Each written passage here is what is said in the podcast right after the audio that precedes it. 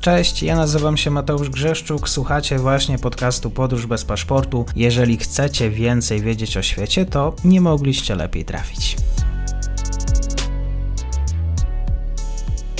Dzień dobry wszystkim słuchaczom. Ze mną po raz pierwszy na kanale jest e, Kinga Kozera z zespołu e, Mówiąc Prost. Zachęcam również do obserwowania na Twitterze. E, dzień dobry, bardzo mi miło. Dzień dobry, mnie również bardzo miło. Będziemy rozmawiać o tematach afrykańskich, y, o wojnie, o której zapomnieliśmy, bo mowa o wojnie w Tigraju. Kilka może materiałów rzeczywiście y, się pojawiło, ale jeżeli chodzi o ten y, konflikt w Tigraju, no to jest taki konflikt dosyć wewnętrzny, który ma miejsce już od listopada 2020 roku. Może tak jeszcze słowem wyjaśnienie dla słuchaczy, kto jest stroną w tym konflikcie, jedną i drugą? Stroną pierwszą, tak to nazwijmy, jest wojsko Etiopii pod przewodnictwem, powiedzmy, premiera, czyli Abiy Ahmeda, a stroną drugą jest Tigrajski Ludowy Front Wyzwolenia i sprzymierzone z nim siły Armia Wyzwolenia Oromo. Co się właściwie wydarzyło w listopadzie? Ponad dwa lata temu, y, że już y, tego typu konflikt y, oceniany jest jako no, czasami jako ludobójstwo.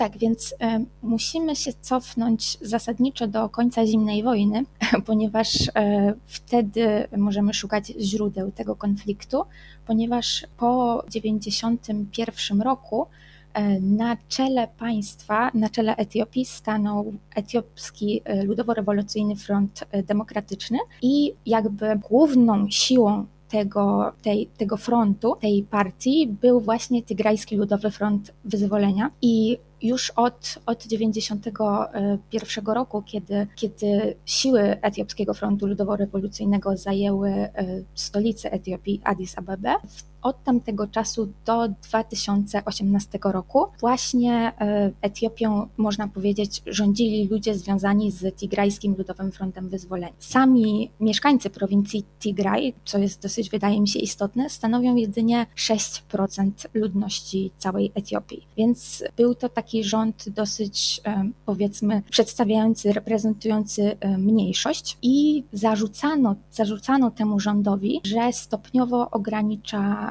prawa innych partii, prawa opozycji, że jakby nie daje szansy partiom opozycyjnym, że wybory, które były przeprowadzane w kolejnych latach, były coraz mniej spełniały te warunki przedstawicieli międzynarodowych. Nawet w 2010 roku w raporcie, zdaje się, Amnesty International określono, że Etiopia jest państwem autorytarnym. Od tamtego czasu sytuacja się pogarszała do momentu, kiedy jeszcze Etiopia się w jakiś sposób radziła sobie gospodarczo, no to tych protestów nie było aż tak wiele, ale w kolejnych latach już w, po 2010 roku, no te protesty się nasilały. Takim momentem dosyć kluczowym był rok 2016, kiedy faktycznie te protesty były bardzo silne i wtedy wojsko rządowe e, zabiło, daje się, kilkadziesiąt, czy, czy też e, nawet w okolicy stu osób. Doprowadziło to do rezygnacji, rezygnacji premiera w roku 2018. Co ciekawe, Haile Mariam Desalegn to był pierwszy premier, e, pierwszy, powiedzmy, pierwszy przedstawiciel rządu etiopskiego jakiegokolwiek, który e, zrezygnował sam, a nie został ani obalony, ani nie, nie zmarł śmiercią naturalną. I w wtedy wybrano nowego premiera. To był właśnie premier Abiy Ahmed, który był przedstawicielem Demokratycznej Organizacji Ludu Oromskiego. On swoją, swoją kadencję rozpoczął od wizyty w Erytrei. Jest to o tyle istotne, że udało mu się wtedy zakończyć konflikt przygraniczny konflikt pomiędzy Etiopią a Erytreą, który tak de facto istniał już od lat 90., ponieważ Erytrea, no tam głównie, głównie nasilenie tego konfliktu nastąpiło w latach 1998-2000, ale jakby ten konflikt nigdy nie został tak w pełni zażegnany. I za to, właśnie za tą interwencję,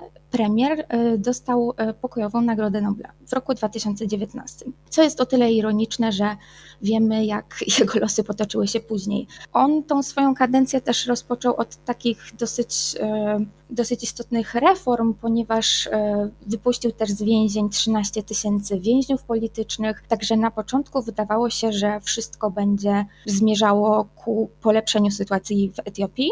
No natomiast później właśnie zaczęły się nasilać jego konflikty E, z, właśnie z Tigrajskim Ludowym Frontem Wyzwolenia. Ahmed, e, Abiy Ahmed też jakby starał się stworzyć taki, taki większy rząd koalicyjny. On utworzył nową partię, Prosperity Party, czyli partia powiedzmy rozwoju, prosperity i do tej partii zaprosił kilka e, partii opozycyjnych. No i to się nie spodobało właśnie przedstawicielom, przedstawicielom prowincji Tigraj, z Tigrajskiego Ludowego Frontu Wyzwolenia.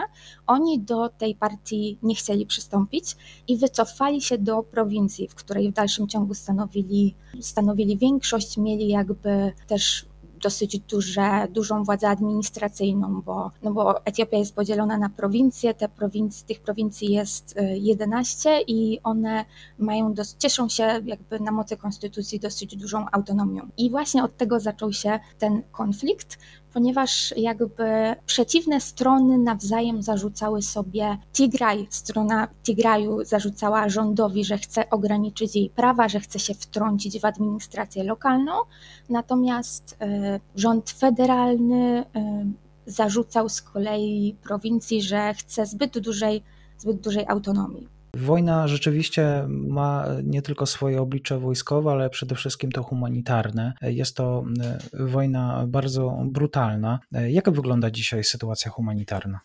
To znaczy, dzisiaj sytuacja humanitarna jakby mm, z powrotem się załamuje, ponieważ e, no, to nie było tak, że ten konflikt miał jednakowe nasilenie przez całe te dwa lata. Od marca do sierpnia było zawieszenie broni, od marca tego roku, i podczas tego zawieszenia broni teoretycznie miały być prowadzone rozmowy pokojowe. E, natomiast no, one polegały bardziej na przerzucaniu siebie nawzajem oskarżeniami.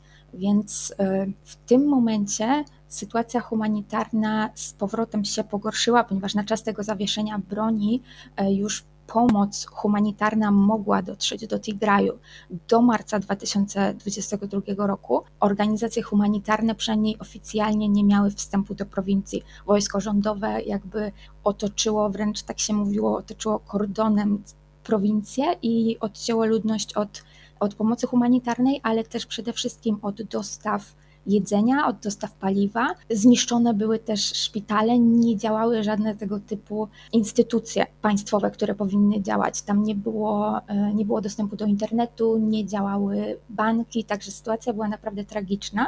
I ta sytuacja się rzeczywiście trochę polepszyła w marcu, kiedy dotarła tam pomoc humanitarna. E, natomiast no, w tym momencie od sierpnia znowu rozpoczęły się walki, ponieważ jakby no, strony nie mogły się ze sobą porozumieć i z powrotem przy granicy z sąsiednimi, y, z sąsiednimi prowincjami wojsko Tigraju i siły rządowe z powrotem rozpoczęły działania i takim momentem, który wydaje się dosyć przesądził jeśli chodzi o te naciski międzynarodowe, to było właśnie czas pomiędzy sierpniem a październikiem. W sierpniu podczas e, ofensywy wojsk rządowych ostrzelano e, Mekele, czyli stolicę prowincji Tigraj i tam ostrzelane zostało przedszkole. E, trudno powiedzieć, ile dokładnie tam zginęło osób, ponieważ no, takie informacje nie docierają, bo dziennikarze też nie mają dostępu do, do tej prowincji, ale mówi się nawet o kilkudziesięciu ofiarach, w tym wśród dzieci.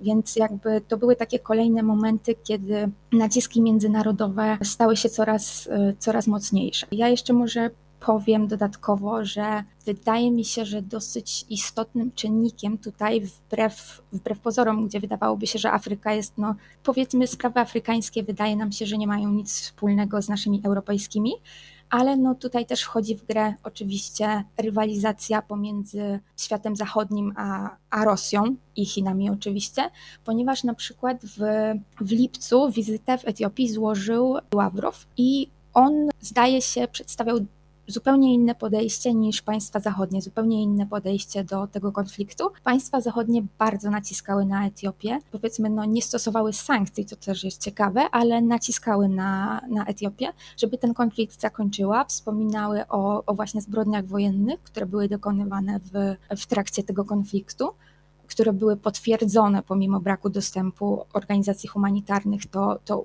jakby na tyle było wywiadów z uchodźcami, że zostały one potwierdzone. Siergiej Ławrow przedstawił zupełnie inną wizję stosunków rosyjsko-etiopskich i jakby zaznaczał, że Rosja nie ma nic, nic do gadania w, odnośnie sytuacji wewnętrznej w Etiopii. Więc jakby wydaje się też, że tutaj państwa zachodnie starają się jakby jak najszybciej zakończyć ten konflikt, żeby z powrotem móc jakby zacieśnić ten sojusz z Etiopią, żeby już nie pojawiały się żadne zarzuty, że jest to rząd, który ma na rękach krew cywilów, żeby jakby Rosja nie ubiegła ich w, tych, w tym zawieraniu powiedzmy przyjaźni w Afryce.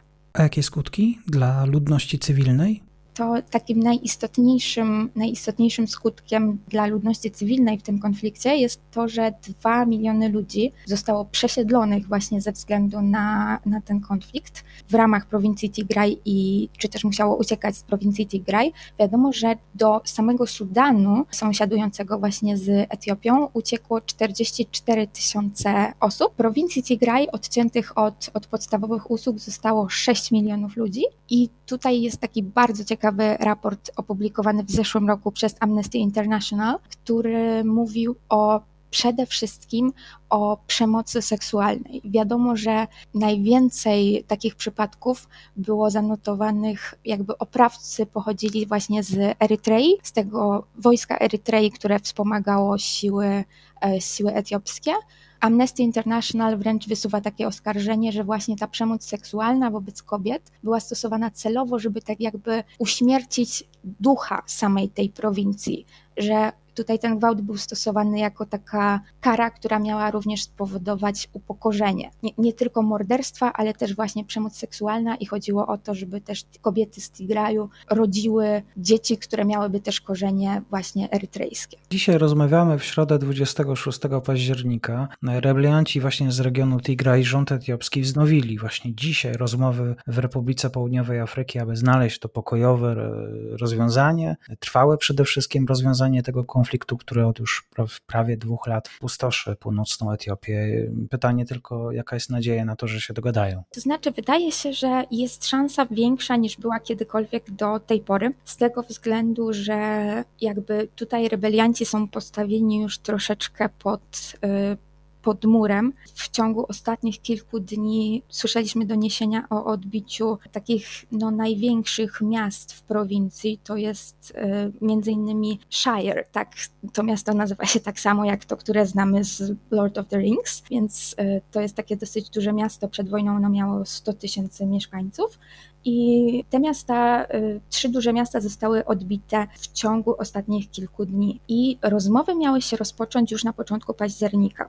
Y, na nie wyraził zgodę i właśnie Tigrajski Ludowy Front Wyzwolenia i rząd Etiopii. One miały się rozpocząć y, w Republice Południowej Afryki już na początku października, natomiast zostały odwołane czy też przełożone na późniejszy termin z przyczyn logistycznych. Czy to rzeczywiście były przyczyny logistyczne? Trudno powiedzieć. Natomiast jakby ostatecznie ustalono termin 24 października i one miały trwać od wtorku do niedzieli. Także podejrzewam, że dowiemy się w niedzielę ostatecznie, co ustalono.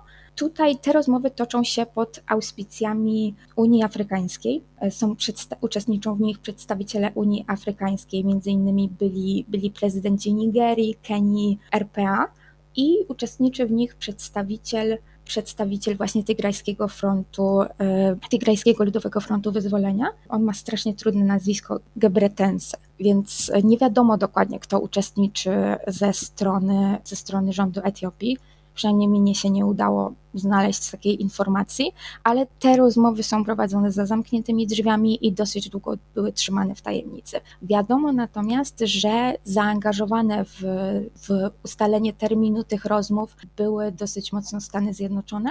Michael Hammer, czyli mm, specjalny wysłannik e, Stanów Zjednoczonych do rogu Afryki, nie dość, że był przez kilka dni w stolicy Etiopii to jeszcze dodatkowo wiadomo, że przedstawiciele, przedstawiciele prowincji Tigray e, przybyli do Pretorii na pokładzie samolotu, e, razem z nim na pokładzie wojskowego samolotu e, Stanów Zjednoczonych. Także to chyba pokazuje to zaangażowanie swoją drogą. Z tego powodu też pojawiły się dosyć duże zastrzeżenia względem właśnie Stanów Zjednoczonych, że angażują się po stronie Tigraju, że nie są w tym konflikcie bezstronne. Nawet na ulicach wielu miast w Etiopii były protesty antyzachodnie, głównie antyamerykańskie, właśnie spowodowane tymi zarzutami. Tak jest, rebelianci Tigra i armia federalna, e, wspierana właśnie przez siły z sąsiednich regionów etiopskich i armię Erytrei, e, walczą od listopada 2020 roku w tym konflikcie, który pogrążył właśnie północną Etiopię w poważnym kryzysie humanitarnym. Dzisiaj na temat tego kryzysu rozmawiałem z Kingą Kozerą. Mówiąc wprost, bardzo dziękuję. Dziękuję bardzo. I to już koniec na dzisiaj. Zapraszam na profil podcastu Podróż bez paszportu na Facebooku, Instagramie i Twitterze. Zachęcam też do wsparcia mojej pracy na serwisie Patronite oraz Buy Coffee. Do usłyszenia.